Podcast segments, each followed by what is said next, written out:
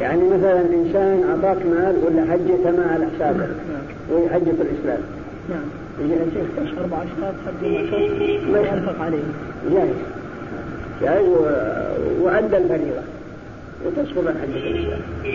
وإن تركه أي طواف الوداع غير حائض رجع إليه بلا إحرام إن لم يبعد عن مكة ويحرم بعمرة إن بعد عن مكة فيطوف ويسعى للعمرة ثم للوداع. فإن سافر قبل أن يوادع فعليه أن يرجع ما لم يبعد عن مكة يعني بمسافة قصر. إذا كان دون مسافة قصر فعليه أن يرجع ولا شيء عليه. فإن بعد عنها مسافة قصر فهذا عليه دم إذا لم يرجع، وحتى لو رجع عليه أيضا دم. فإن رجع يحرم بعمرة وبعد الفراغ منها يطوف طواف الوداع، لكن لا يسقط عن الدم، إنما يسقط عن الدم إذا رجع قبل بلوغ مسافة قصر فهذا لا دم عليه. وأما إذا كان مسافة قصر فأكثر فالدم اشتقر في ذمته لأنه لأنها مسافة تكسر فيها الصلاة وتستباح فيها الرخص رخص السفر فاستقر الدم في ذمته حينئذ. هذا على هذا القول. ولكن أمامنا أسئلة تتعلق بهذا الموضوع. لو قلت مثلا أنا لا أسافر مسافة قصر، معلوم إذا كان سافرت مسافة قصر لا شك يلزمك أن توادع، لكن إذا كان السفر دون مسافة قصر تريد أن تذهب إلى جدة مثلا فهل يلزمك؟ على القول بأنها ليست مسافة قصر، لأن مسافة القصر قيل إنها تبتدي من انتهاء الحرم أو من البنيان على المذهب، من البنيان إلى البنيان، ولا شك أن ما بين البنيانين منتهى بنيان مكة مما يلي جدة ومنتهى بنيان جدة مما يلي مكة، فما بين البنيانين أقل من مسافة قصر، والهدي لا تقصر الصلاة في أقل من أربعة قرون. فعلى هذا لا يلزم وداع إذا كان سفره دون مسافة قصر أو ذهب إلى الزيمة أو الشرايع أو بحرة، لأنه يعتبر من حاضر المسجد الحرام.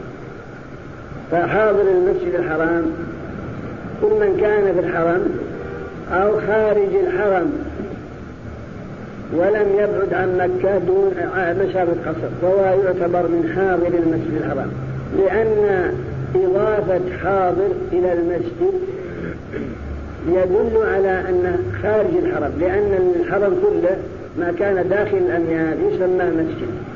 قال الله تعالى: يا أيها الذين آمنوا إنما المشركون نجس فلا يقربوا المسجد الحرام بعد عامهم هذا. والمراد به ما كان داخل أن يدخل حرم، فلا يقال أن المشرك أو اليهودي أو النصراني يجوز له أن يدخل مكة داخل حرم إلا أنه لا يدخل المسجد، لا، المراد كل حدود الحرم لا يجوز لهم دخوله. فهذا هو المسجد الحرام. يقول حاضر، إضافة الحاضر إلى المسجد تقتضي أن غير المسجد، فقالوا هي المسافة مسافة القصر. ثم هنا سؤال ثاني: مسافة القصر من أين تبتدي؟ هل تبتدي من حدود الحرم أو تبتدي من المسجد من المسجد الحرام؟ المذهب أنها تبتدي من من الأميال ما كان دون الأميال. إذا كان دون مسافة قصر بالنسبة للأميال فهذا يعتبر من حاضر المسجد الحرام، لو حج لا دم عليه، ذلك لمن لم يكن أهله أهله حاضر المسجد الحرام. إذا كان أبعد مسافة قصر فهذا هو الذي عليه وليزم الوداع. لكن ذهب بعضهم إلى أن كل من أراد أن يخرج من حدود الحرم يلزم أن يوادع، حتى لو أردت أن تذهب إلى عرفة لا بد أن توادع، لكن هذه مشقة ما دام غير مسافر أو أراد أن يذهب إلى الشرائع يلزم أن يوادع. وأشار إلى هذا ابن القيم في بدائع الفوائد وغيره. لكن الحاصل أن أن هذا فيه شيء لو أراد الأب العاصي يتمشى مثلا أو العرب أو الليل لابد جواله فضيق يمكن نص ساعة بناء على أنه سيخرج من وراء الأميال. المعمول بالكتاب الآن هو التحديد بمسافة قصرنا.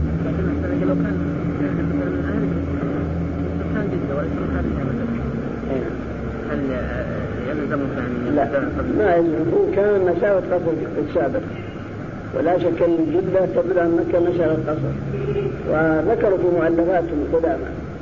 لكن الآن ما دام أنه محدد أن المسافة تبتدي من انتهاء البنيان البنيان من هنا إلى هناك. أحسن الله إليك. الفضيلة فضيلة المسلم حرام في الأوائد اللي يصلي فيها.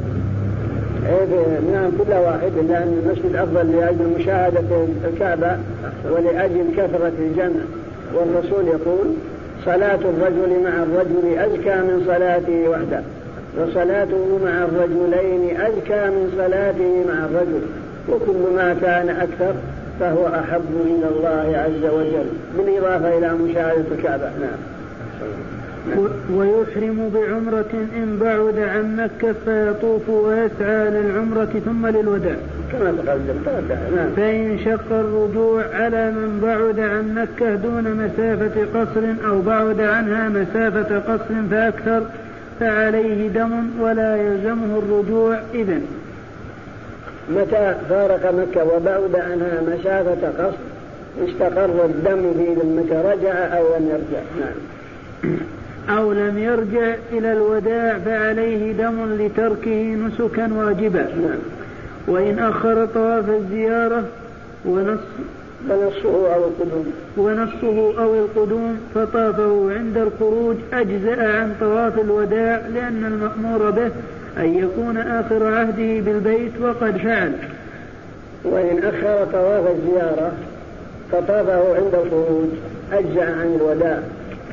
مثلا لما فرغت من أعمال الحج يوم العيد ما, ما نزلت لطواف الإفاضة وأخرت إلى أن نزلت وطفت طواف الإفاضة وشائت يكفيك عن طواف الوداع أمشي.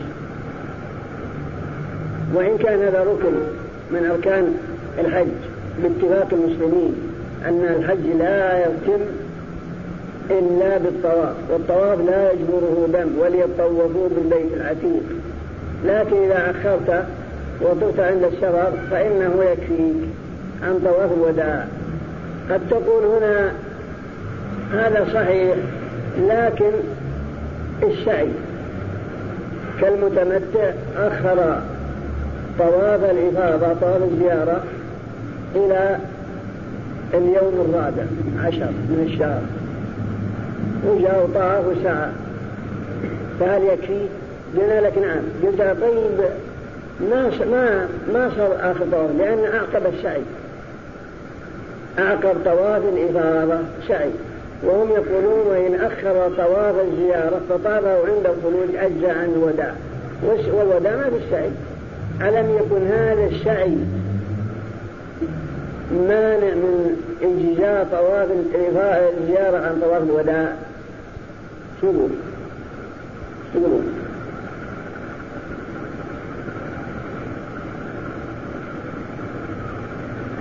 يكفي حتى وإن كان بعد السنة.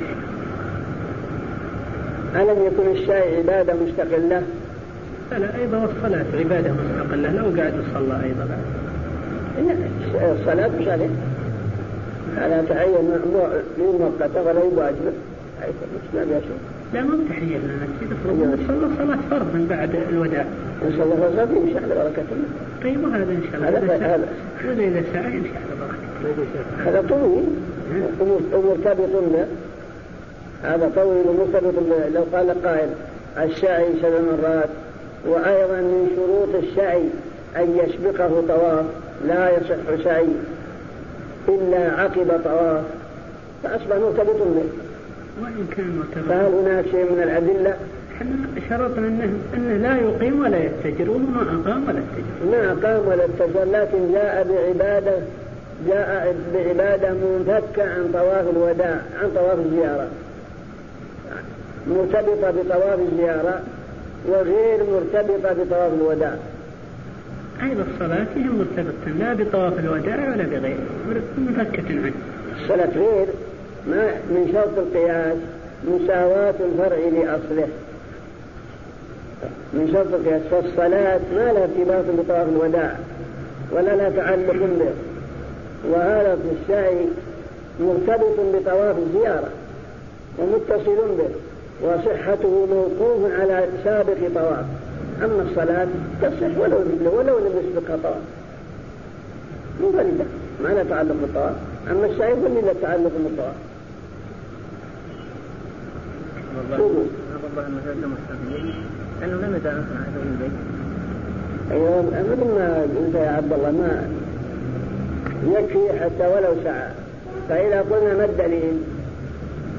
ما الدليل حديث عائشة، فإن النبي صلى الله عليه وسلم أمر عائشة بأن تعتمر مع أخيها عبد الرحمن من أبي بكر، فذهب بها إلى التنعيم لأن قالت يا رسول الله ينطلقن صواحباتي بحج وعمرة وأنطلق بحج، ومع أنها أدخلت الحج على العمرة قال لكن طفيلا ينسها، فأمر الرسول أخاها عبد الرحمن فأتمر بها وطافت وسعت وقصرت، ثم وافت النبي آخر الليل قال أفرغت؟ قالت نعم، فأمر بالرحيل ولم يأمرها بأن تطوف طواف الوداع، بل ذهب فطاف طواف الوداع ولم يأمرها اجتزاء بطواف العمرة الذي أعقبه سعي، اجتزاء بطواف العمرة الذي أعقبه سعي عن طواف الوداع. قالوا هذا يدل على أن طواف العمرة ولو أعقبه سعي تقصير، لو اعتمر بأن طاف وسعى وقصر ومشى على طول هذا كافي ما يلزم عيد الوداع. ومثل طواف الإفاضة لو أخر وطاف وسعى ثم مشى كفى، فالسعي لا يكون مانعا من صحة طواف الإفاضة وإجزائه عن طواف الوداع بدليل هذا قصة عائشة. وحكى الحافظ بن حجر إجماع أهل العلم على هذا. نعم. فإن نوى بطوافه الوداع لم يجزئه عن طواف الزيارة. فإن نوى بطوافه الوداع فقط لم يجزئه عن طواف الزيارة، لأن يعني طواف الزيارة ركن، فلما جاء نوى وداع ولا نوى زيارة ما كفى عن طواف الزيارة. نعم. ولا وداع زيارة ووداع يكفي الخليجية. لكن الشيخ سامر الطريق يقول له إذا رجع بالعمرة فيطوف ثم يسعى ثم يودع. اي نعم. وعشان تقول يكفي الطواف السعي. اي نعم يكفي. يصعد الطواف. لا لا الطواف النبي هذاك شيء مستقر في ذمته قبل العمرة، مو باللي شبه به العمرة. فأنت مثلا حاج ورحت ما وادعته، ألم يكن هذا واجب في ذمك الآن؟ أو لا؟ وصلت مثلا المير رجعت أحرمته، ما يجوز لك تدخل مكة وأنت ناوي طواف إلا بإحرام. طوف تأتي اعتمرت مستقل تطوف طواف الوداع الثابت في ذمتك قبل العمرة. ومسألتنا هذا ما هناك طواف، بل هذه هو طواف الوداع، ما ما سبق في الذمة الشيء. أما بنت نعم هذا مجمع إجماع. نعم. ولا وداع على حائض ونفساء إلا أن تطهر قبل مفارقة البنيان. إلا أن تطهر ولا تطهر؟ إلا أن تطهر. هو اللي كاتب إلا أن تطهر. يعني أكيد يقول لك وساء. نعم حائض ونفساء. تطهر. نعم. مبروك يا شيخ يعود على الحائض بس. لا أقول. يا طارق إنه سجل المفارقة البنيان. ويقف غير الحائض والنفساء بعد الوداع في الملتزم، وهو أربعة أذرع بين الركن الذي به الحجر الأسود والباب، ويلصق به وجهه وصدره وذراعيه وكفيه مبسوطتين داعيا بما ورد ومنه اللهم هذا بيتك وأنا عبدك وابن عبدك وابن أمتك حملتني على ما سخرتني من خلقك وسيرتني في بلادك حتى بلغتني بنعمتك إلى بيتك وأعنتني على أداء نسكي فإن كنت رضيت عني فازدد عني رضا وإلا فمن, وإلا فمن الآن قبل أن تنأى عن بيتك داري وهذا أوان انصرافي إن أذنت لي غير مستبدل بك ولا ببيتك ولا راغب عنك ولا عن بيتك اللهم فأصحبني العافية في بدني والصحة في جسمي والعصمة في ديني وأحسن منقلبي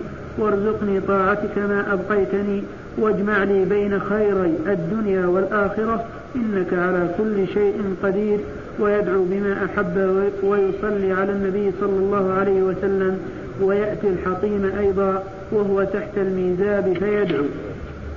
كذلك وغير الحائض بعدما يوادع يقف في الملتزم وهو بين الحجر الأسود وبين الباب بمقدار أربعة أذرع ينشق صدره ويبسط ذراعيه على جدار الكعبة.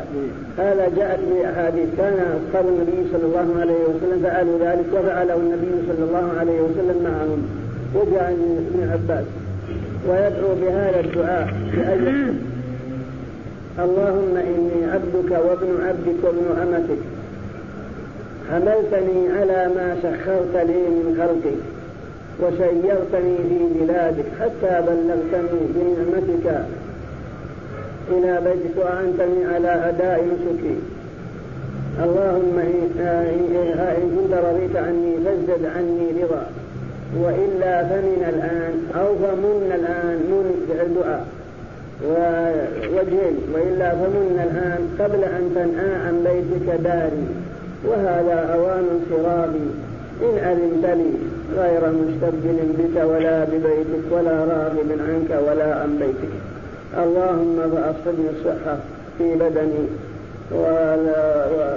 والعصمة في ديني وأحسن من قلبي وارزقني طاعتك واجمع لي بين خيرين الدنيا والآخرة. هذا إذا على طيب قلنا وما فعل فلا حرج إن شاء الله. ويأتي الحطيم أيضا وهو تحت الميزاب ويأتي الحطيم وهو تحت الميزاب ويدعو. هذا يحتاج إلى دليل. الحطيم ثم الحطيم لأنهم حطموا الكعبة بمعنى أخرجوا جزءا منها وذلك أن قريشا لما أرادت بناء الكعبة قصرت فيها النفقة فأخرجوا جزءا منها ولم يكن الركن الشامي ولا الغربي لم يكونا على قواعد إبراهيم وإنما الذي على قواعد إبراهيم هو الركنان الآخران الركن اليماني والحجر الأسود. أما الركنان الآخران فهي لم تكن على قواعد إبراهيم فسمي هذا الجزء حطيم لأنهم حطموا من الكعبة بمعنى أخرجوه ومقداره ستة أذرع ونصف ذراع تقريبا. هذا مقدار ما أخرجوه من الكعبة تابعا لحجر إسماعيل وهو المحاط عليه الجدار حتى لا يطوف الناس معه فإن من شرط صحة الطواف أن يكون الطائف مستكملا للبيت كله فلو دخل مع الباب الشرقي من جهة الحجر وخرج مع الغربي لم يصح طوافه لأنه لم يطوف بالبيت كله. فهذا المكان سمي حطيم لأنهم حطموا الكعبة بمعنى أخرجوه منها. قال من الحطيم هو الحجر نفسه. نعم الحطيم هو الحجر ما فيه شو الحجر الحجر الأسود هو الحطيم لا هو هذا اللي عند المجاب لا ابن القيم قال ابن القيم الصحيح أن الحطيم الحجر نفسه ما ما يحتاج مش هو كشفته بالحطيم لما قال الشارح أنه بالحطيم الذي يلي المجاب كون الحجر يسمى حطيم يعني مطابقة الاسم اللغوي على ايش ايش انحطم منه أو تكون العبارة هذه الحطيب هو الحجر كالحجر الإسماعيلي كالحجر الصحيح يعني بس قارش والصحيح ما يكون يكون قارن آخر ممكن لكن ما كان الحجر هذا صحيح هو الحطيب أما الحجر الأسود لا يمكن الحجر الأسود لا قال الحج الظاهر يقصد الحجر وقال الصحيح لأنه ذكر في أسفل أيضا الحاشية قول عن بعض اللغة أنه ما بين الباب وزمزم لا لا هو لا صحيح والحجر الذي اللي عليه الميزان ما الحجر نعم ثم يشرب من ماء زمزم ويستلم الحجر ويقبله ثم يخرج نعم كما تقدم نعم وتقف الحائض والنفس ببابه أي بباب المسجد وتدعو بالدعاء الذي سبق وتقف الحائض والنفس بباب المسجد لا تدخل لأن الحائض ممنوعة من دخول المسجد إنما أنت يشرع أن تقف باب الحرم برا وتدعو بالدعاء المتقدم فحسن ما أمكنت فلا مانع لأنه لا يجمع أن تقف هذا على حسب التيسير نعم الله يرضى عليك أي باطل أن المسجد من داخل باب والسعي له باب بعد أي باب وين تدفع الحاجة مو الباب المعين الباب يدفع كل شيء أو الداخل لا لا لا والسعي وتستحب زيارة قبر النبي صلى الله عليه وسلم قبر صاحبيه رضي الله عنهما لحديث من حج فزار قبري بعد وفاتي فكأنما زارني في الحياة رواه الدارقطني وتستحب زيارة قبر النبي صلى الله عليه وسلم وقبر صاحبه لكن هذا نعم ما لم يفضي إلى شد رحل أما إن أفضى إلى شد رحل فهذا لا يجوز وحديث من زارني بعد وفاتي فكأنما زارني في حياتي هذا لا يصح بل بعض العلماء ألحق بالموضوعات وكذلك استدلوا على شرعية شد الرحل شد الرحل بزيارة قبر النبي بحديث آخر موضوع وهو من حج ولم يزرني فقد جفاني قالوا هذا يدل على تعين شد الرحل لزيارة قبر الرسول فنقول هذا أولا حديث موضوع ثانيا معناه لا يصح إذا تأملت معناه تجد أن الحديث أنه ليس من كلام النبوة فما حكم من جفى الرسول ألم يكن كفر الإنسان الذي يجفى الرسول ويتباعد عن الرسول هذا أخشى أن يصل إلى الكفر فهل من لم يزره يصير كافر من حج ولم يزرني فقد جفاني يجفى الرسول يخشى عليه الكفر فبهذا نعرف أن هذه الأحاديث لا تصح والصواب أن زيارة قبر النبي صلى الله عليه وسلم لا شك أنها مستحبة لمن كان بالمدينة أما شد الرحل لأجلها فهذا لا لقول رسول الله صلى الله عليه وسلم لا تشد الرحال إلا إلى ثلاثة مساجد لا تشد الرحال إلا إلى ثلاثة مساجد إنما تشد الرحال لفظ آخر إنما تشد الرحال إلا إلى ثلاثة مساجد المسجد الحرام والمسجد هذا والمسجد الأقصى قالوا وحديث صريح في أنه لا يجوز شد الرحل لأي مسجد كان ولأي قبر كان ولأي زيارة نبي كان قبر نبي أو صالح كان إلا لهذه المساجد الثلاثة بدليل هذا الحديث ف... فقالوا إن شد الرحل لزيارة الرسول لا تجوز لكن إن شددت الرحلة لزيارة المسجد هذا لا بأس بل وسنة ما بمعنى ثم إذا وصلت المسجد تزور الرسول وصاحبيه وتزور البقيع وتزور قبى وتزور شهداء أحد لا مانع لكن كنت تنوي شد الرحل لأي قبور هذا هو الممنوع لكن لا هنا سؤال لو قال قائل أنا أشد الرحم لزيارة المسجد ولزيارة قبر الرسول جميعا.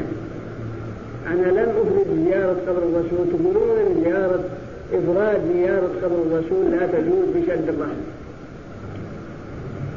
وإنما بشد الرحم المسجد. أنا قصدت هذا وهذا. شو ها؟ جاهد شو مقدم هذا؟ نعم هذا جاهد. إذا نوى بشد رحله زيارة الرسول وزيارة المسجد لا بأس، إلا أن وإنما الممنوع أن يقصد شد الرحل فقط لزيارة قبر النبي. إيش من زار كان يدعو بالشيء لا وعيد وعيد جدا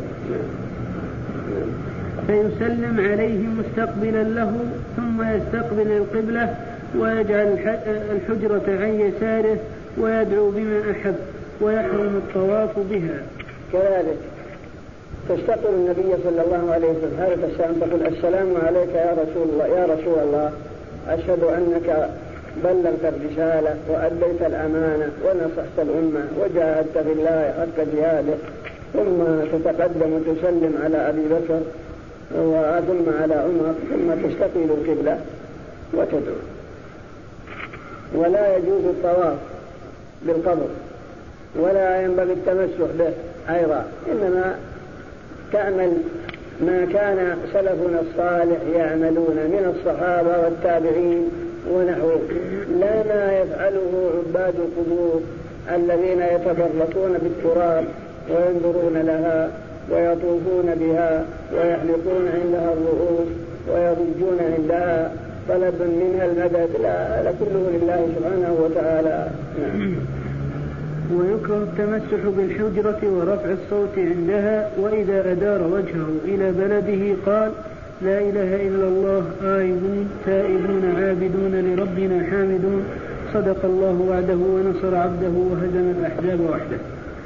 ولا ينبغي التمسح بالحجرة والتبرك بها، وإذا أدار وجهه إلى وإذا غرق التفت إلى جهة بلاده ثم يقول لا إله إلا الله وحده لا شريك له ويغفر الآيبون الآيب معنى الرعد تائبون عابدون لربنا حامدون لا إله إلا الله نصر عبده وعز جنده وهزم الأحزاب وحده، ويدعو بدعاء الشرف اللهم أنت صاحب الشرف ثم يتوجه إلى بداء بلاده شائلا الله القبول.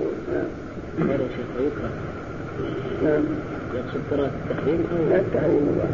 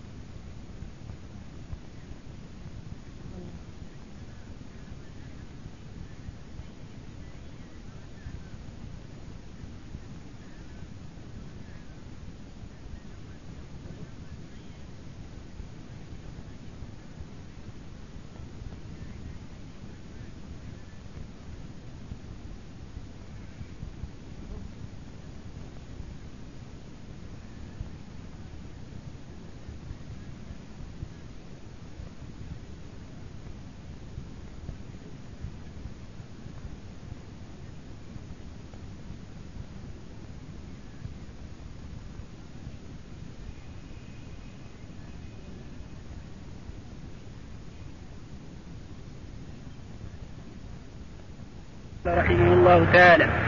وصفة العمرة أن يحرم بها من الميقات إن كان مارا به أو من أدنى الحل كالتنعيم من مكي ونحوه ممن بالحرم، ولا يجوز أن يحرم بها من الحرم لمخالفته أمره صلى الله عليه وسلم وينعقد وعليه دم. قال رحمه الله تعالى وصفة العمرة أن يحرم بها من الميقات، هذا إن كان قد مر به أو من محاذاته إذا لم يمر به، كما تقدم في المواقيت من قول عمر انظروا حذوها من طريقكم. فإذا مر بأحد المواقيت السابق بيانها وهو مريد للعمرة عليه أن يحرم، أو كان محاذيا لذلك الميقات إما جوا الطائرة أو بحرا أو برا فإنه يحرم من محاذاة الميقات الذي مر به. أما إذا كانت من مكة وأراد أن يعتمر فإنه يخرج إلى الحل ويحرم من الحل، سواء كان من التنعيم أو من غيره، وذلك من أجل أن يجمع في إحرامه بين الحل والحرم. فلو أحرم من, من مكة للعمرة انعقد إحرامه وصح، لكن عليه دم لأنه لا بد أن يحرم من التنعيم أو غيره من أدنى الحل من الحل كعرفة أو الجعرانة أو الحديبية أو غيرها، مستدلين بخبر عائشة رضي الله عنها، فإن النبي صلى الله عليه وسلم أمر أخاها أن يعمرها من التنعيم. قالوا لو كان جائز أن يحرم أن تحرم من نفس الحرم لأمرها الرسول بذلك، وما كان من فائدة من أنه من أنه يأمرها بأن تذهب إلى التنعيم، لا سيما وهو على جناح سفر متهيئ للرحيل إلى المدينة. هذا هو قول الجمهور. وذهب ابن تيمية رحمه الله وابن القيم إلى أنه لا بأس أن يحرم بالعمرة من الحرم، كما لو كنت ساكنا بمكة تحرم للعمرة من بيتك، ولا داعي إلى أن تذهب إلى الحل. هذا هو اختيار شيخ الإسلام ابن تيمية وابن القيم، مستدلين بما سبق من حديث ابن عباس رضي الله عنه أن النبي صلى الله عليه وسلم وقت المواقيت خمسة كما تقدم، ثم قال هن لهن ولمن أتى عليهن من غير أهلهن ممن أراد الحج والعمرة، حتى أهل مكة من مكة. قالوا هذا قول حتى أهل مكة من مكة. قال ابن القيم هذا صريح في أنه إذا أراد العمرة يحرم من مكة، لأن الرسول قال حتى أهل مكة من مكة، فلو أحرمت بالعمرة من بيتك لا بأس بذلك ولا, ولا دم. أما المذهب بل هو قول الجمهور أن عليك دم إذا أحرمت للعمرة من داخل الحرم. ما جواب الجمهور عن حديث ابن عباس حتى أهل مكة من مكة؟ جوابه جوابهم قالوا إن الذي جاء في الصحيحين من حديث ابن عباس ومن كان دون ذلك، أي كان منزله دون المواقيت، فإنما مهله من حيث أنشأ حتى أهل مكة من مكة ممن أراد الحج والعمرة. قالوا الرسول يقول ممن أراد الحج والعمرة، ولم يقل ممن أراد الحج أو العمرة. فنقول نعم، نقول جمهور إذا أراد الحج والعمرة بأن كان قارنا فنعم يحرم من مكة، لأنه سيخرج إلى الحل إلى عرفة، فيكون حينئذ قد جمع بين الحل والحرم في إحرامه. ولم يرد أن الرسول قال ممن أراد الحج أو العمرة، إنما الذي جاء ممن أراد الحج والعمرة. وقد قال المحب الطبري أنه لو أحرم للعمرة من نفس الحرم عليه دم، وأنه يتعين عليه أن يخرج إلى الحل، وحكاه إجماعا. لكن هذا الإجماع الذي حكاه المحب الطبري مقتضى ما نقله عن ابن حجر في فتح الباري. ابن القيم وابن تيمية ومن وافقهما يريان صحة الإحرام للعمرة من نفس الحرم، و... والأولى أن يخرج إلى الحل. هذا هو الأولى. أولا خروج من الخلاف، الشيء الثاني لحديث عائشة: إذا كان جائز أن يحرم المعتذر من نفس الحرام ما كلف الرسول عائشة بأن تذهب إلى التنعيم، وأي فائدة في ذلك، ولا سيما وهو يريد الرحيل إلى المدينة، بل أمره أن يذهب بها، أمر الرسول على أخاها عبد الرحمن أن يذهب بها إلى التنعيم، ولو لم يكن متعينا لأمرها أن تحرم من مكانها. والحديث المشار إليه وممن أراد الحج والعمرة، وهذا بلا خلاف أن من أراد الحج والعمرة بأن كان قارنا أو كان مفردا فإنه يحرم من مكة، لأنه لم يلزم من أراد الحج أو العمرة. من الشيخ يجيب شيخ الإسلام معنا قصة عائشة؟ يقول حديث عائشة إنما تطيبا لقلبها، هذا قول تطيبا لقلبها، ولهذا لم يأمرها الرسول بالعمرة، إنما هي التي استأذنت وقالت: صواحباتي ينطلقن بحج وعمرة وأنطلق بحج، فأمر أخاها. هذا من باب يكون تطيبا لقلبها أصل العمرة، بل هم يرون أن المكي أو المقيم بمكة لا ينبغي أن يخرج إلى الحل لإرادة العمرة، بل يقوم هذا بدعة، كما لو كنت بين بين مكة وتريد العمرة. يقول: لم ينقل عن الرسول ولا عن أحد من أصحابه أنه خرج إلى الحل لإرادة العمرة، بل هذا من البدع.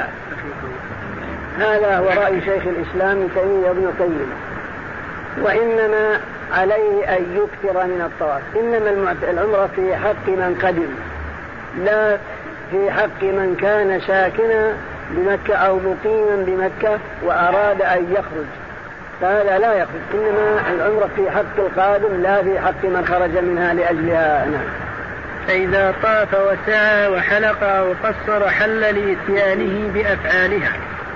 فإذا طاف وسعى وحلق أو قصر حل، لأن المعتمرة قد أدى جميع أفعالها، فإن أفعالها إحرام وطواف وسعي وحلق أو تقصير. نعم. وتبقى هناك الحكمة هنا في الخروج للعمرة هنالك تقريبا، ولأجل أن يجمع في إحرامه بين الحل والحرام، فلا يكون المعتمر كل أعمال داخل الحرم، لأن الحرم الطواف في الحرم والسعي في الحرم والإحرام في الحرم، لا لا بد أن يجمع في إحرام بين الحل والحرام. هذا قولهم الشيخ، ولكن عائشة من أهل مكة، من المدينة. نعم. إيش؟ أقول عائشة من أهل مكة، حتى ولو كانت من مكة، ما دام أنها وصلت إلى مكة فالحكم حكمه كله، من كان دخل مكة فحكمه وإن كان وإن لم يكن من أهلها، ما دام أنه مقيم بها فحكمه حكم أهلها. الشيخ تقول لي ما يفرق بين الأثاق وغيره؟ لا لا ما يفرق، لأنه يكرهون تكرار العمرة ويكرهون الخروج إليها من مكي وغير مكي، يعللون بهذا، وسواء كان في رمضان أو في غير رمضان. هذا رأي الشيخ، حتى في رمضان ما دام أن جاء بعمره أول ما قدم يكفي. ويقول إن العلماء متفقون على أن الطواف أفضل من العمرة، الطواف أفضل، وإنما الذين يقولون يخرج إلى العمرة يقول هو من باب الجواز، لا هو من باب الأفضلية، بل هم يقولون هم, هم معنا يقولون إن الطواف أفضل من الخروج إلى العمرة، لكن لو خرجه جائز، وأما الشيخ يرى أن الخروج لا لا ينبغي. وتباح العمرة كل وقت فلا، لأن الرسول يعتبر أراضي، وكذلك الصحابة، ما نقل عن واحد منهم أنه إذا جاء معتمرا أنه خرج ولا مرة واحدة. وتباح العمرة كل وقت فلا تكره بأشهر, بأشهر الحج ولا يوم النحر أو عرفة، ويكره الإكثار والموالاة بينها باتفاق السلف قاله في المبدع. تباح العمرة في كل وقت وكذلك في أشهر الحج خلافا لمن يرى كراهية ذلك.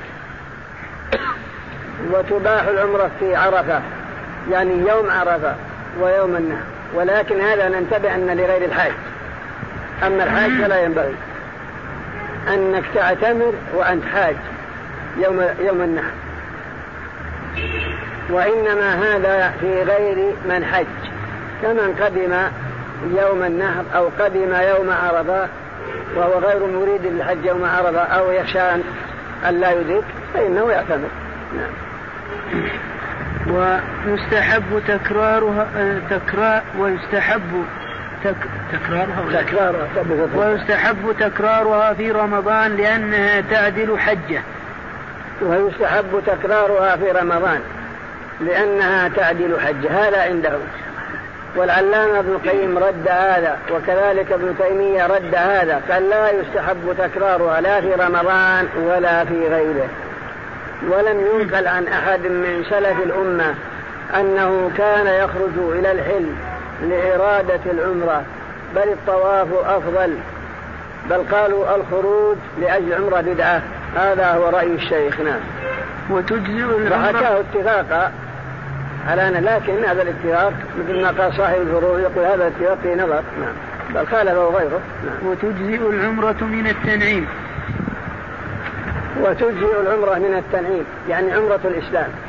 لو أنك لم تعتمر في حياتك كلها ثم جئت بعمرة من التنعيم فإنها تسقط عنك عمرة الإسلام. والتنعيم هو موضع معروف يبعد عن مكة نحو فرسخين، وهو أدنى الحل بالنسبة إلى مكة. نعم. العمرة لا بد منها هذه. نعم فرض. نعم. ما في الحج عنها؟ لا.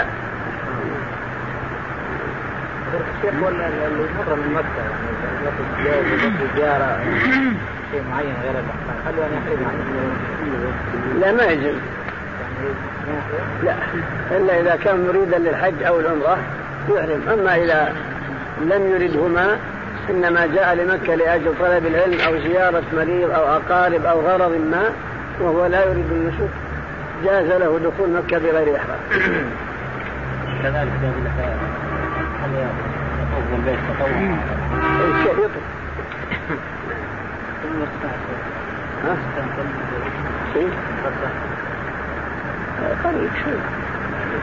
من فضيلة الشيخ بالنسبة للحاج عندما ينظر من منى يقول أنا لازم يبقى هذا يوم الرابع عشر يبقى في مكة ويبقى عمره يكون فيه مساء النهار الثاني بعد نفور من منى. الحاج حال ما ينظر من منى وباغي يعتمر ويسافر يقول لازم أن يبقى في مكة في النهار الثاني في المساء يأخذ العمرة، هل هذا يعني؟ لا لا لا مش يساوي ولا يحتاج. يعني بغى يعتمر ويمشي على لا بغى يعتمر بعدما تنتهي أيام التشريق، إذا انتهت أيام التشريق الثلاثة يجيب عمره. أيوة احنا نزلنا من منى قال لازم تباطوا بمكة وبناخذ منها تاخذوا العمرة. لا ما يمكن يقول لك. لا المهم إذا انتهت أيام التشريق يأتي بعمره ولا ما ولا ما بات مثل ليلة أربعة عشر يجيب عمره. وعمرة القارن عن عمرة الفرض التي هي عمرة الإسلام. وتجزي عمرة القارن عن عمرة الفريضة التي هي عمرة الإسلام، أي أنك إذا حججت قائلا لبيك عمرة وحجا قارنا بينهما قلت هل هذه العمرة التي اندرجت أعمالها في أعمال الحج هل تجيني عن عمرة الإسلام؟ نقول لك نعم، وهذا هو معنى كلامهم هنا. نعم. ايش يصلي يقضيها يعني كل وقت. لا لا لا لا الأحسن ما يجي هو الجابه ما الخلاف بين العلم لا تخرج من الخلاف لا ولا نبغى يطوف خلاص يعني يعتبر يروح يبقى كل وقت ربع عشر هو خلاف المشاكل غير نعمل حج وايام التشريق باقي، لكن الجابه ما قبل ولا خرج ان شاء الله ماشي. و وأركان الحج أربعة: الإحرام الذي هو نية الدخول في النسك لحديث إنما الأعمال بالنيات، والوقوف بعرفة لحديث الحج عرفة. كذلك وأركان الحج أربعة: الإحرام والوقوف وطواف الزيارة والسعي. أما الإحرام فلا بد منه، وهو نية الدخول في النسك. هذا هو الإحرام، تنوي بقلبك أنك دخلت في النسك من حج أو عمرة، لقوله صلى الله عليه وسلم إنما الأعمال بالنيات. فما فإذا لم تنوي الدخول في النسك فلا إحرام، حتى ولو لبست الإزار والرداء، كما لو لبست الآن إحرام إزار ورداء الآن فإنه لا ينعكس حتى تدخل بالنية بالنية, بالنية تدخل بنية إرادة الإسلام. فإذا لم تنوي الدخول في النسك فلا إحرام، حتى ولو لبست الإزار والرداء، كما لو لبست الآن إحرام إزار ورداء الآن فإنه لا ينعكس حتى تدخل بالنية بالنية, بالنية تدخل بنية إرادة الإسلام. والوقوف بعرفة لحديث الحج عرفة. الثاني الوقوف بعرفة لحديث الحج عرفة، ولحديث أيضا عروة بن المضرس الذي جاء إلى الرسول صلى الله عليه وسلم وهو بجمع بمزدلفة قائلا يا رسول الله جئت من جبل طي أتعبت نفسي وأكلت راحلتي، فما من جبل إلا وقفت عنده، فهل لي من حج؟ قال صلى الله عليه وسلم من شهد صلاتنا هذه ووقف معنا حتى ندفع وقد وقف قبل ذلك بعرفة شاء من ليل أو نهار فقد تم حجه وقضى تففه. فهذا يدل على ركنية الوقوف بعرفة، وأنه متى فاته الوقوف بعرفة فاته الحج. نعم. ما استقطع عروة بن المضرس هذا تقطيع مزدلفة ولا مزدلفة يعني صلاة الصبح؟ نعم يعني صلاة الفجر لما يقولون وقفنا وصلى معنا وجاء في في الليل. نعم يعني الرسول صلى العشاء مبكرا ما في أول وقت مع المغرب. نعم يعني صلاة العشاء وصلاة الفجر لا الفجر. وطواف الزيارة لقوله تعالى وليطوفوا بالبيت العتيق. الثالث طواف الزيارة، وهذا ركن باتفاق المسلمين لقوله سبحانه وتعالى وليطوفوا بالبيت العتيق. فلا يصح الحج ولا يتم إلا بالطواف طواف الإفاضة. نعم. والسعي لحديث اسعوا فإن الله كتب عليكم السعي، رواه أحمد. الرابع من أركان الحج السعي لحديث اسعوا فإن الله كتب عليكم السعي، هذا من قوله. ولفعله فإنه سعى بين الصفا والمروة وقال خذوا عني مناسككم، قالوا هذا يدل على ركنية السعي. وذهب الموفق والشارح إلى أن السعي ليس بركن بل هو واجب في تركه دم، ومال إلى هذا الموفق في المغني. والمعنى أن السعي إن قلنا أنه ركن فالذر الركن تعرف أنه لا يجبره دم، وإن قلنا أنه واجب فإن, دم فإن الدم يجبره. فمثلا لو طفت طواف الإفاضة مسافر من دون أن تسعى فعلى المذهب لا بد أن ترجع إلى مكة من أجل السعي، تطوف وتسعى، وعلى اختيار الموفق تذبح دم في مكة ويكفيك بناء على أنه واجب. نعم. ركن لا ركن. الله عنك يعني هو أقارن في السعي. إيه نعم. والتلفظ بالنية. اشترط بالنية. عندنا. لا ينبغي أن يتلفظ. مستحب. إيه نعم. نعم. نتوفي ما حد ما ذبح فيه ولا بأنه ايش؟ اقول من توفي مضى وفرضه وعطي عن هجره الحج عنه فلا بد من من عمره. اي نعم يشرط عليه انه يعتمر حج. ربنا يطلع عنك حصول برسمية السعي لا يمكن الموثق الذي ذات الدم هذا كيف نقول هلا الركن بتاعنا لا مو برنا ركن لانه واجب الموثق يقول هو بركن يقول واجب. شيخ تلفظ بالنية مثل ما يفعل بعض الناس نويت ولا يقول لبيك عمره او لبيك حج؟ اللهم اني اريد الحج مثلا اللهم اني ابشره لي وإن حبسني حابس فما حلي حيث حبستني. التلفظ يقول اللهم إني أريد الحج لكن هذا لبيك حجة في معنى هذا هذا ما في معنى هذا لبيك حجة ولا لبيك عمرة ولا الحلية لكن مبانا الشيخ يقصد بالمنوي لا أمنية. نعم الراجح الشعري واجب ولا ركن؟ ركن ركن. بسم الله الرحمن ايش؟ ايش؟ تحية العمرة قبل الحج ما شايف تكفي.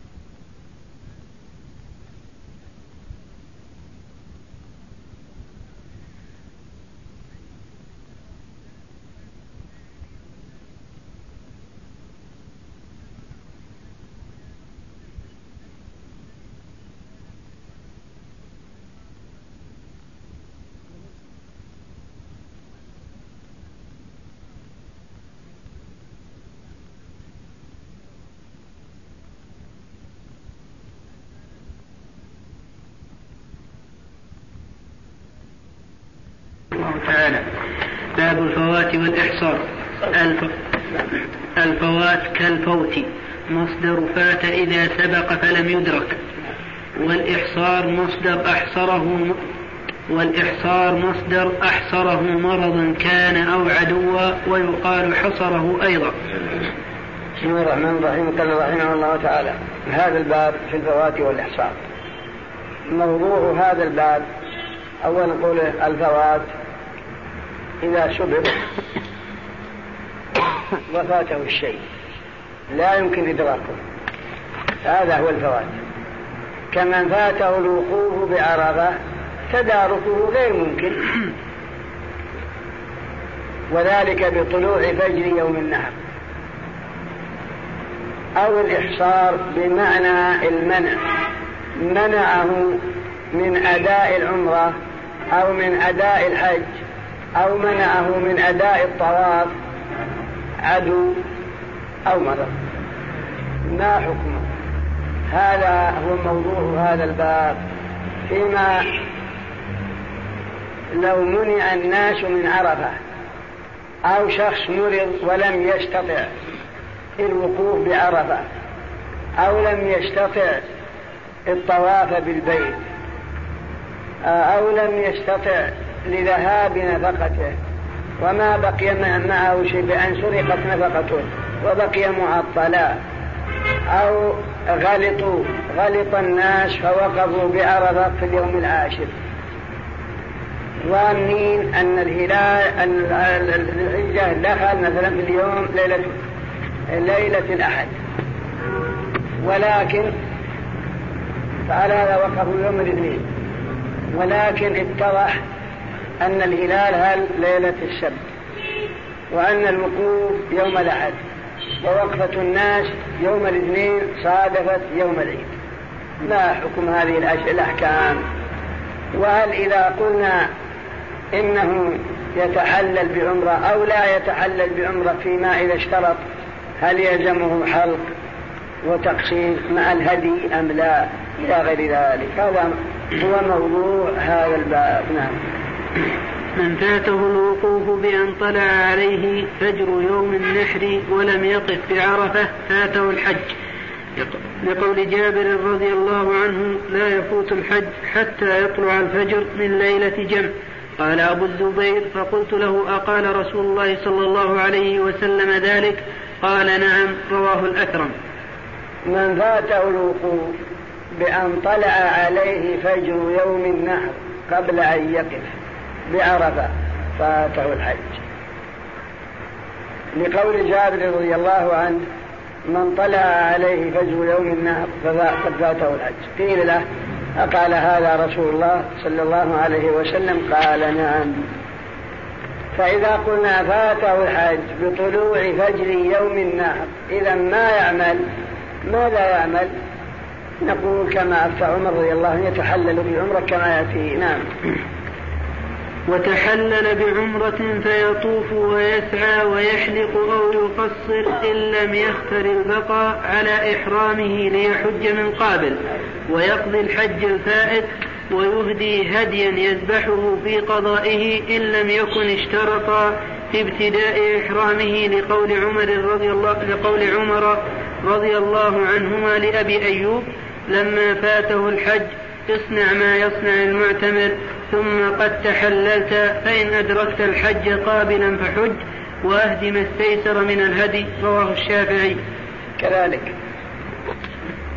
قلنا أن من فاته الوقوف فاته الحج، فإذا فاته الحج إذن يتحلل بعمرة ويلزمه القضاء في العام القابل، وعليه أن يهدي.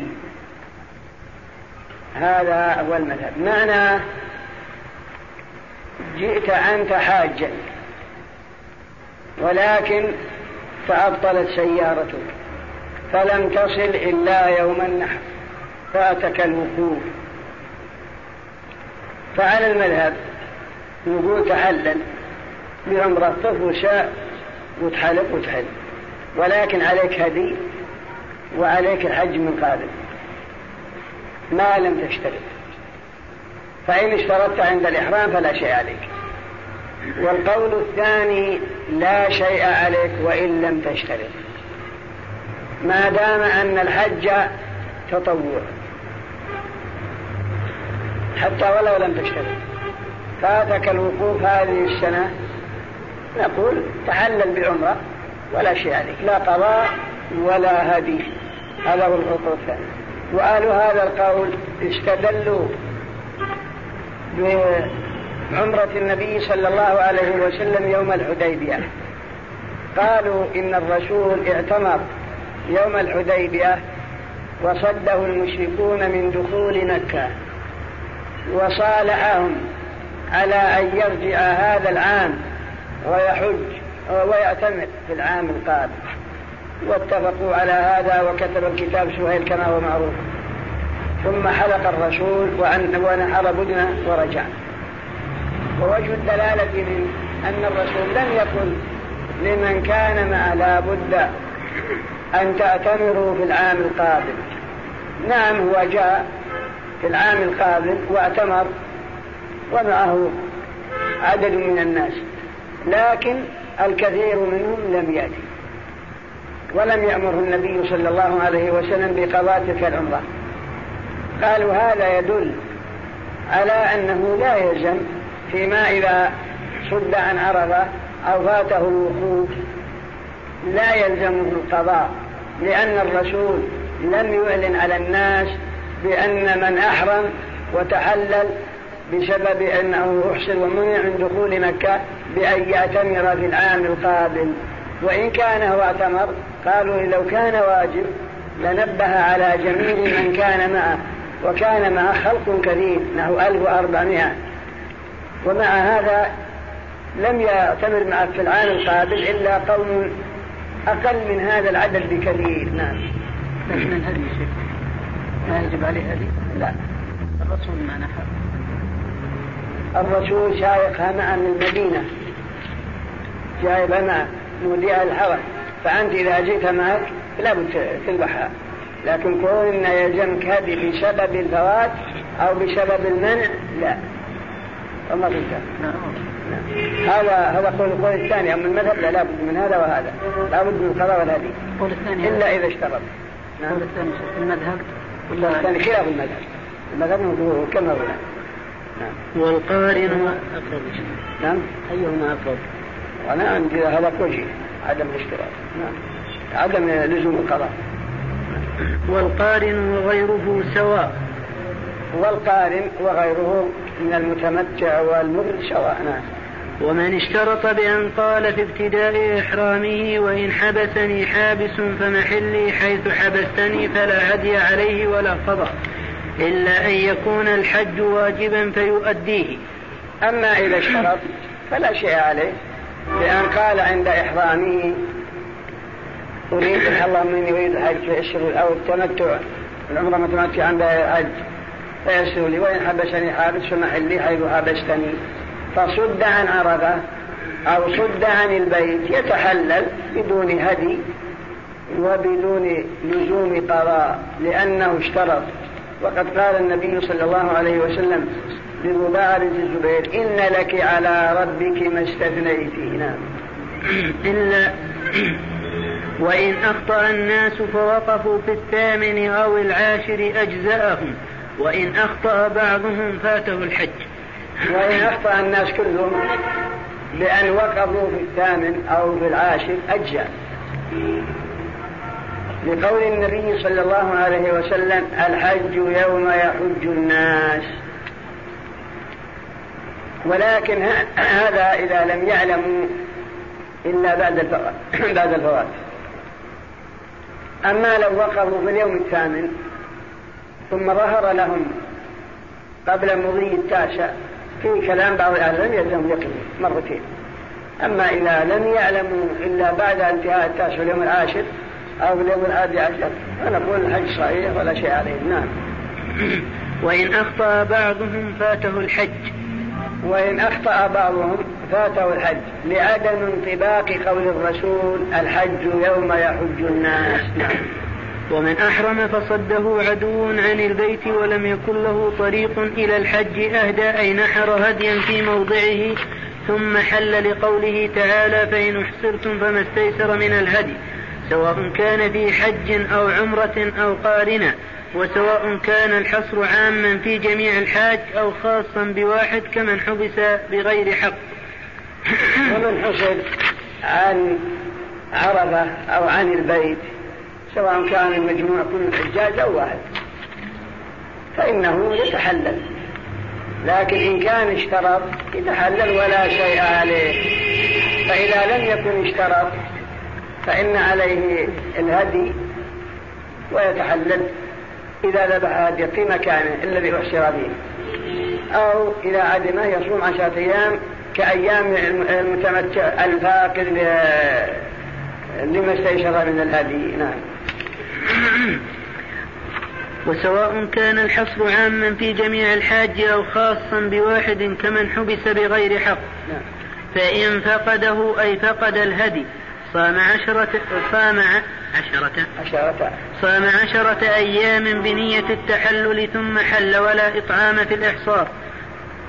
فإن فقد الهدي قلنا أنه إذا لم يشترط يلزمه هدي. مثلا جئت تريد مكة وأنت محرم، لما وصلت الجيمة وإذا العدو مسلح أمامك مثلا ما عندك قدرة على أن تدخل مكة، نقول لك هل اشترطت عند الإحرام؟ قلت محلي حيث حبستني، قلت نعم، قل إذا تحلل ما عليك شيء. لك الشيء الثاني بسلاغ منع ساوت عن هذا ولا ما اشترط، نقول تبقى على إحرامك حتى تذبح هدي، فإن تذبح في محلك هذا. قلت ما عندي هدي، نقول صم عشرة أيام في محلك أو في أي محل تحلل وقبلها لا. هذا إذا لم تشترط. وفلا أستطيع نقول يلزمك إذا بطن نقول لا ما في إطعام الإحصار، ما في إلا هدي أو صيام ما يدخل الإطعام. ولا إطع... وظاهر كلامه كالخرقي وغيره عدم وجوب الحلق أو التقصير، وقدمه في المحرر وشرح ابن رزين. وظاهر كلام المصنف أنه يتحلل بدون حلق ولا تقصير كلام الخرقي، ولكن الصواب أنه يحلق لذل الرسول صلى الله عليه وسلم. ففي مثالنا المشار إليه جئت من الشيء المحرم لما وصلت الجمع وإلى العدو مسلح، قلنا لك تعلل، قلت هل تعلل ذبح حلبش فقط أو يلزمني أحلق؟ المذهب ما هنا ظاهر كلام المصنف ما يلزم شيء، البس خلاص. والقول الثاني لا، لا بد أنك تحلق، ولك في الهيب أو في الشرائع أو في عرفة لا بد تحلق. وهذا أظهر دليل هو الحلق، لأن النبي صلى الله عليه وسلم لما جاء معتمرا وصده المشركون بالحديبية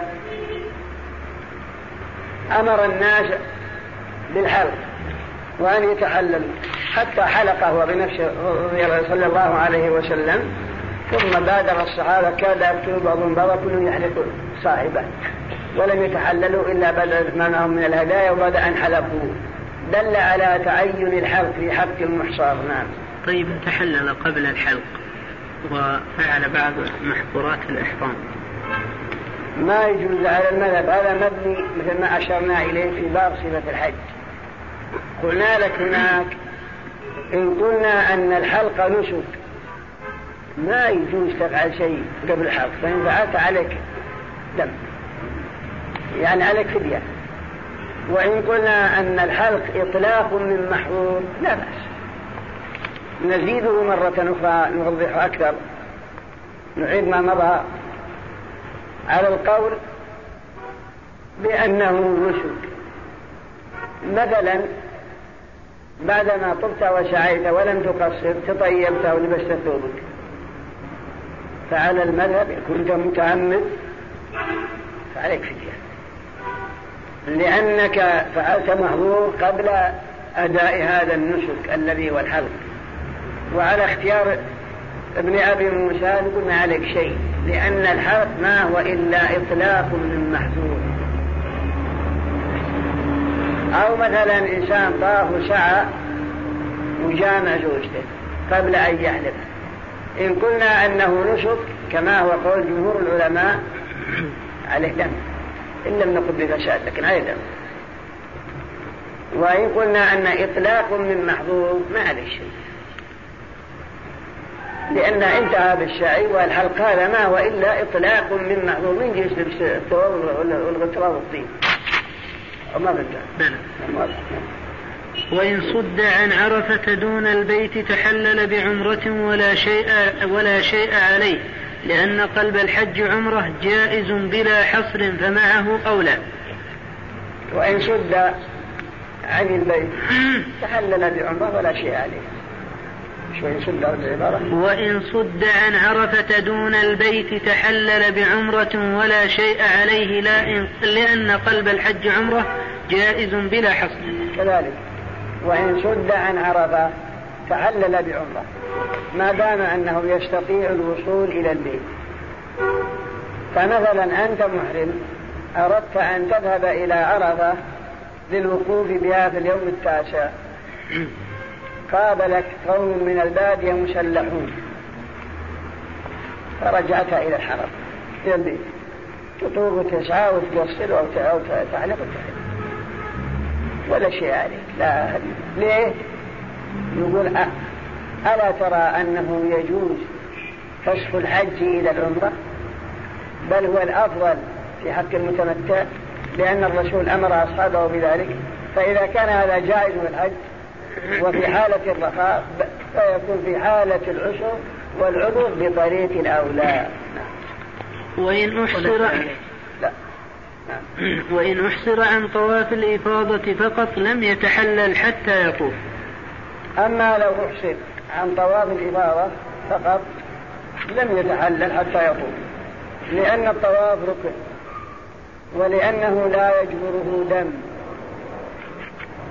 ولا يتحلل بتركه، ويتعلم بدونه بل يرقى.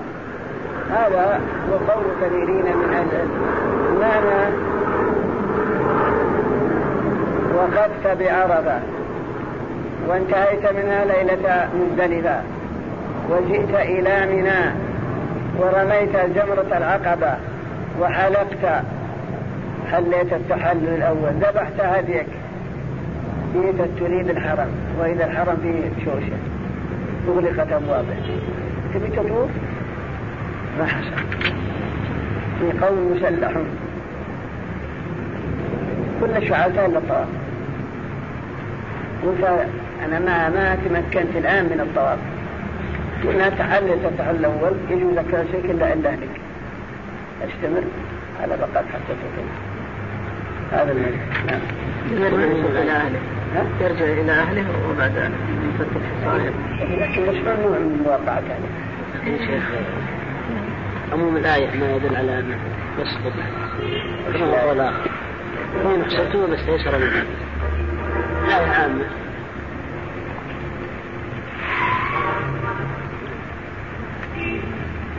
الآية مجملة،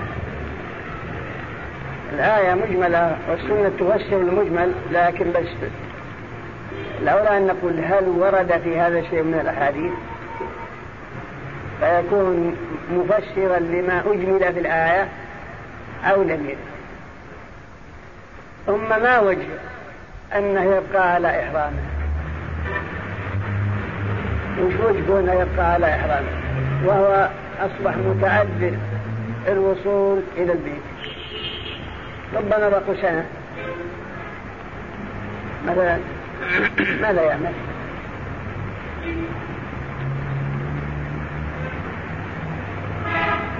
هذا في عشر. أما دون هذا يبقى يبقى محرم حتى يتمكن ولو بعد سنة أو سنتين، يبقى على هذه الحالة. لكن أعتقد أن الشريعة لا تفي بها. النقل في الحاشية شيخ لأنها في الحاشية نقل عن ابن هريرة أدوى يقول سلمك الله وإن وإن احتر عن طواف الإفاضة فقط لم يتحلل حتى يطوف، بأن رمى وحلق بعد وقوفه وهو مذهب أبي حنيفة ومالك والقديم من قولي الشافعي، ويبقى محرما أبدا حتى يطوف طواف الزيارة.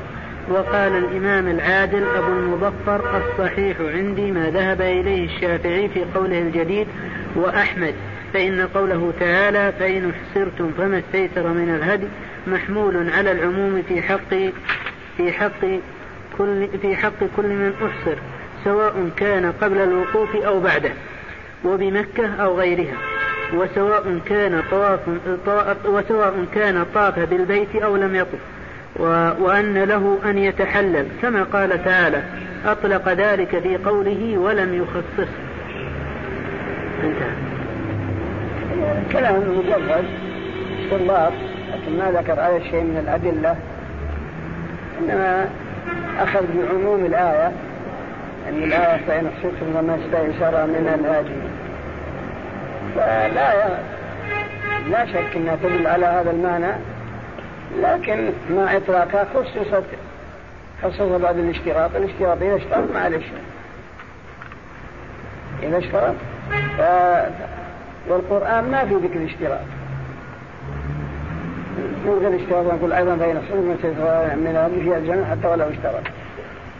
رغم الآية عامة على كل حال، إلا أنه يحتاج إلى إلى ولا بقاء محرم أبدا أصار وأغلال ما أعتقد الشريعة فيها، لكن يلتمس من فتاوى الصحابة أو شيء من الأحاديث ينطبق عليها أو يدخل في عموم شيء من الأحاديث، يحتاج إلى بحث أكثر من هذا. نعم. وإن أحسر عن واجب لم يتحلل وعليه دم. وإذا أحسر عن واجب لم يتحلل وعليه دم، هذا ما لم يشترط، أما إذا اشترط فلا شيء عليه. نعم.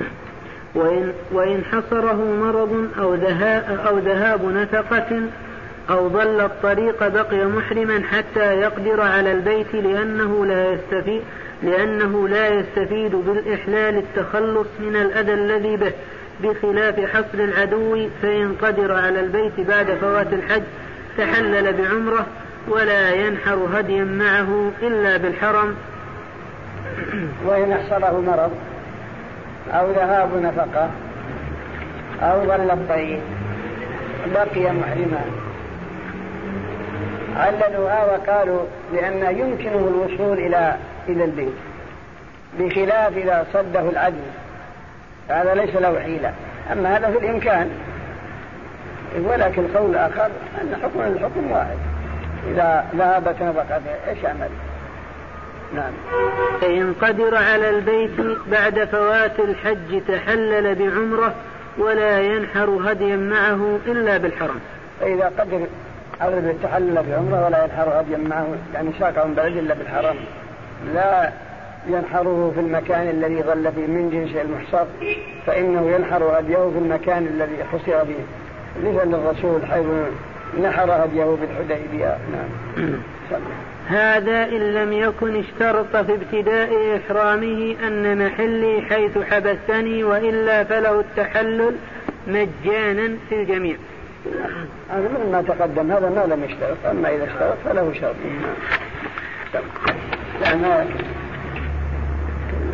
ما يأكل من دم التمطر، هذا قياس ما يقتضي عليه، هذا ما يأكل.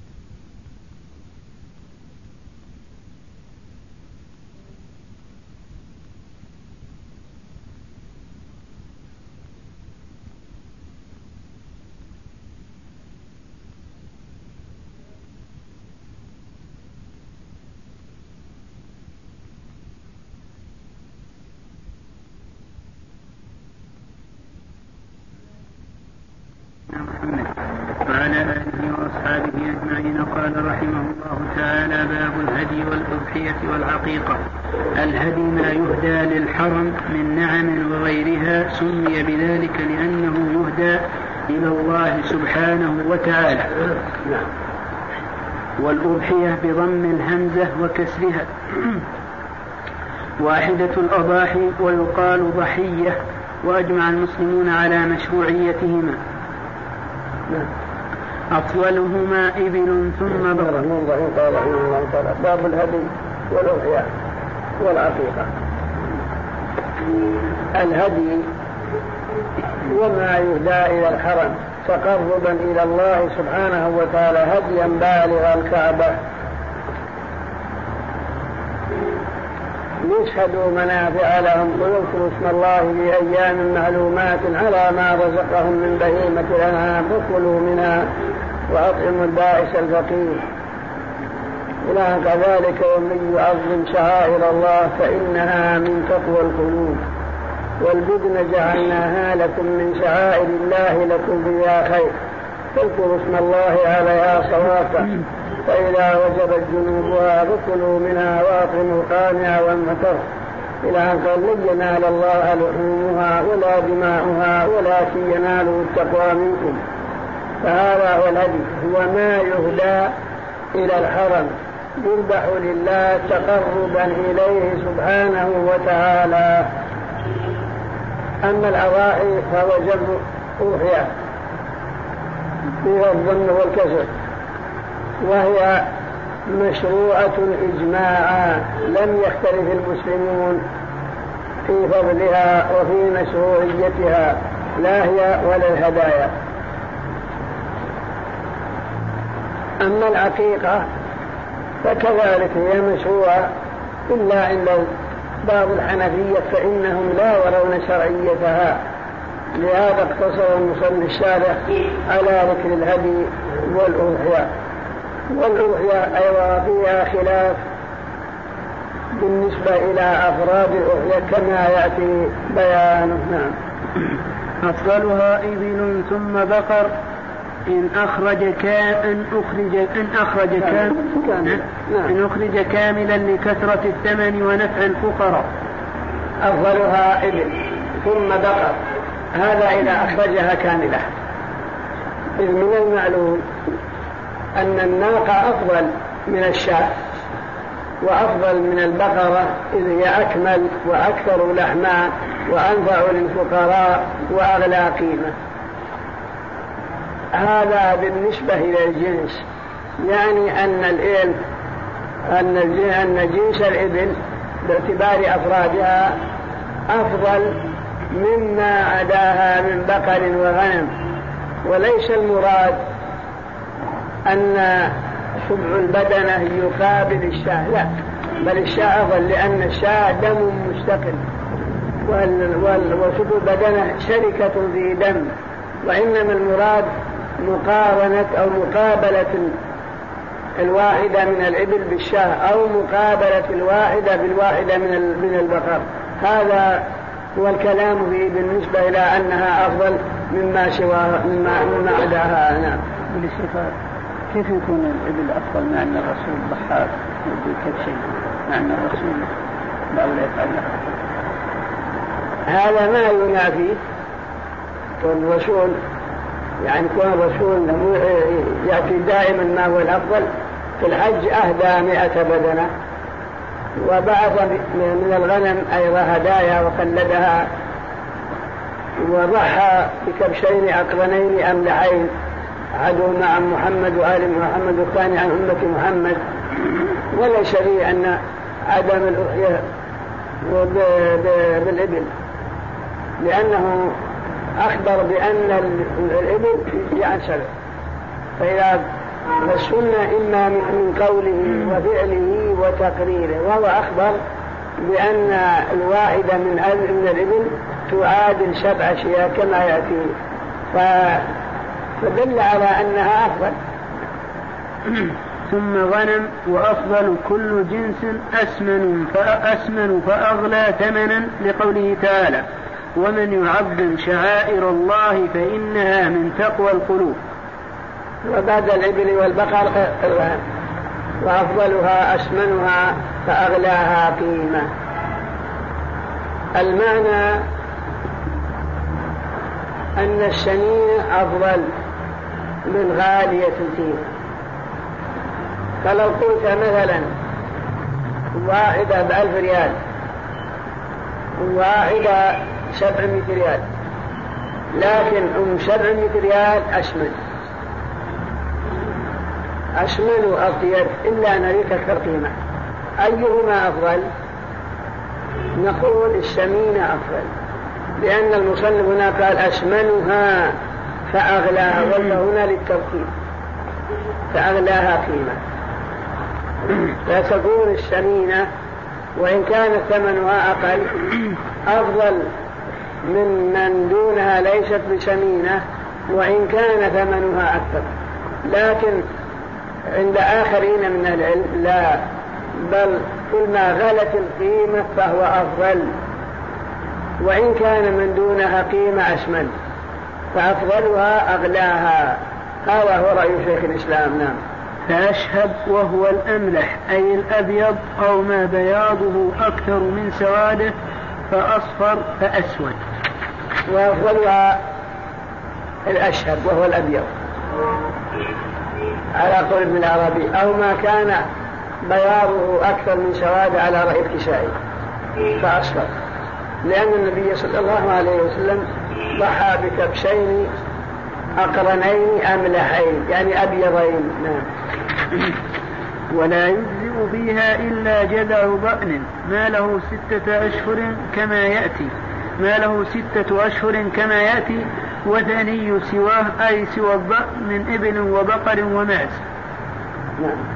فالإبل أي السن المعتبر لإجزاء إبل خمس سنين، والبقر سنتان، والمعز سنة، والضأن نصفها أي نصف سنة، لحديث الجدع الجدع من من الضأن أضحية، رواه ابن ماجه. كذلك والمجزي من الضأن ما له ستة أشهر، فإذا كان له ستة أشهر هذا هو المجزي، فإذا كان أقل من ذلك فإنه لا يجزي. كما لو اشتريت طلنصيب جذع كم شنتها خمسة أشهر وعشرة أيام يقول لا يجزي، بل لا بد أن يكون لك ستة أشهر. وكذلك لا بد غير الثني غير الضان ثني، والثني من الإبل هو الذي قد أثنى بمعنى قد تم له خمس سنين، والثني من البقر ما تم له سنتان، والثني من الماز ما تم له سنة. هذا هو المجزي. بقي عندنا سؤال لا بد من معرفة حكم. لو قلت مثلا والله أنا ما أدري قوتني ولا ما أدري مثلا ما أعرف، لأنها أسأل البادية، فقال على رأي الخرق يقول البادية يقولون بالنسبة إلى الله إذا أردت أن تعرف ولا ستة أشهر أم لا يقولون انظر إلى صوفه، إن كان صوفه تركز مثل البرق واجب فهذا ما بعد تملى ستة أشهر لا يجزي بالأضحية ولا بهدي التمتع ولا القران. فإن كان صوفه قد انكسر وانسدح على الجلد لم يكن متركز هذه علامة أنه قد أنه صار جذعا. هذا هو قول خرقي نقلا عن البوادي وأنهم يعرفون بهذا. لكن السؤال الذي نقوله هل هذا التحديد تقريبي أم لو نقص يوم لا يجي؟ كما لو قلت هذا فيش يقول تام من سنة ولكن ضعيف يقول له باجن عليه ثلاثة أيام أو يومين، يقول حقيقة السنة عند وازيه، فهل هذا السن على التحديد أم على التفريق؟ شو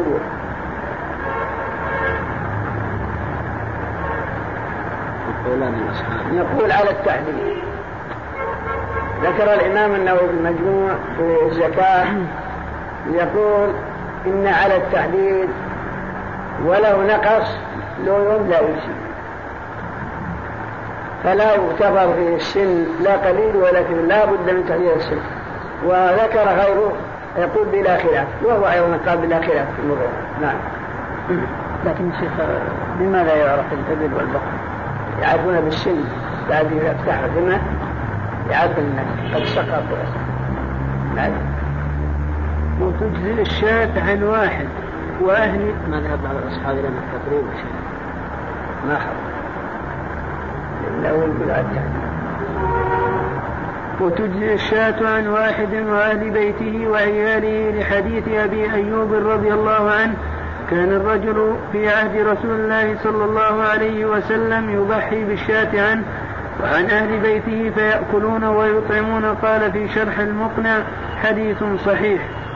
وتجزي الشاة عن الرجل وأهل بيته كما في حديث أبي أيوب أن النبي صلى الله عليه وسلم قال تجزي الشاة عن الشاة عن الرجل وأهل بيته، وإلا في الحقيقة لا تجزي إلا عن الواحد، لكن لما ضحى بها عنه وعن أهله كان ذلك كافيا.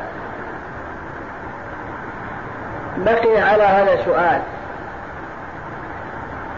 فقوله تجزي الشاة عن الرجل وأهل بيته وكذلك حديث أبي أيوب تجزي الشاة عن الرجل وأهل بيته، هل المراد بالإجزاء يعتبر أن أهل البيت كلهم ضحوا كما لو كنت عند أبوك وأهلك وأهل بيتكم اثنا عشر أو ثلاثة عشر جبت شاة واحدة مثلا، فهل يعتبر أن المجموع كلهم ضحوا أو نقول تجزي يعني أنها من باب سنة الكفاية إذا قام بها البعض فقد أدى السنة عن البقية كالسلام.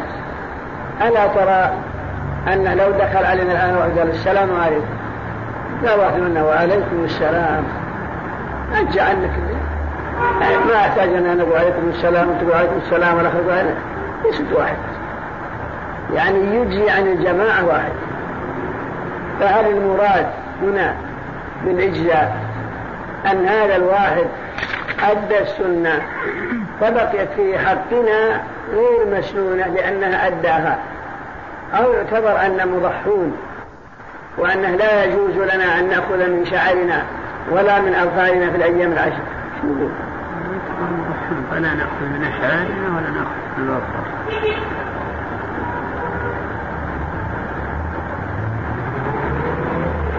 هل تكون المراد معنى سنه كفايه او تجعل الحقيقه او سنه كفايه من جنس رد السلام؟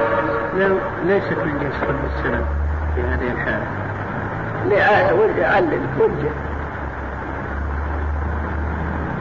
بالنسبة للرجل إذا ضحى له ولأهل بيته فتكون كأنه لا تكون كأنه يعني المشتركين الأجانب، لأن النبي صلى الله عليه وسلم ضحى عنه عن أمته في وقته.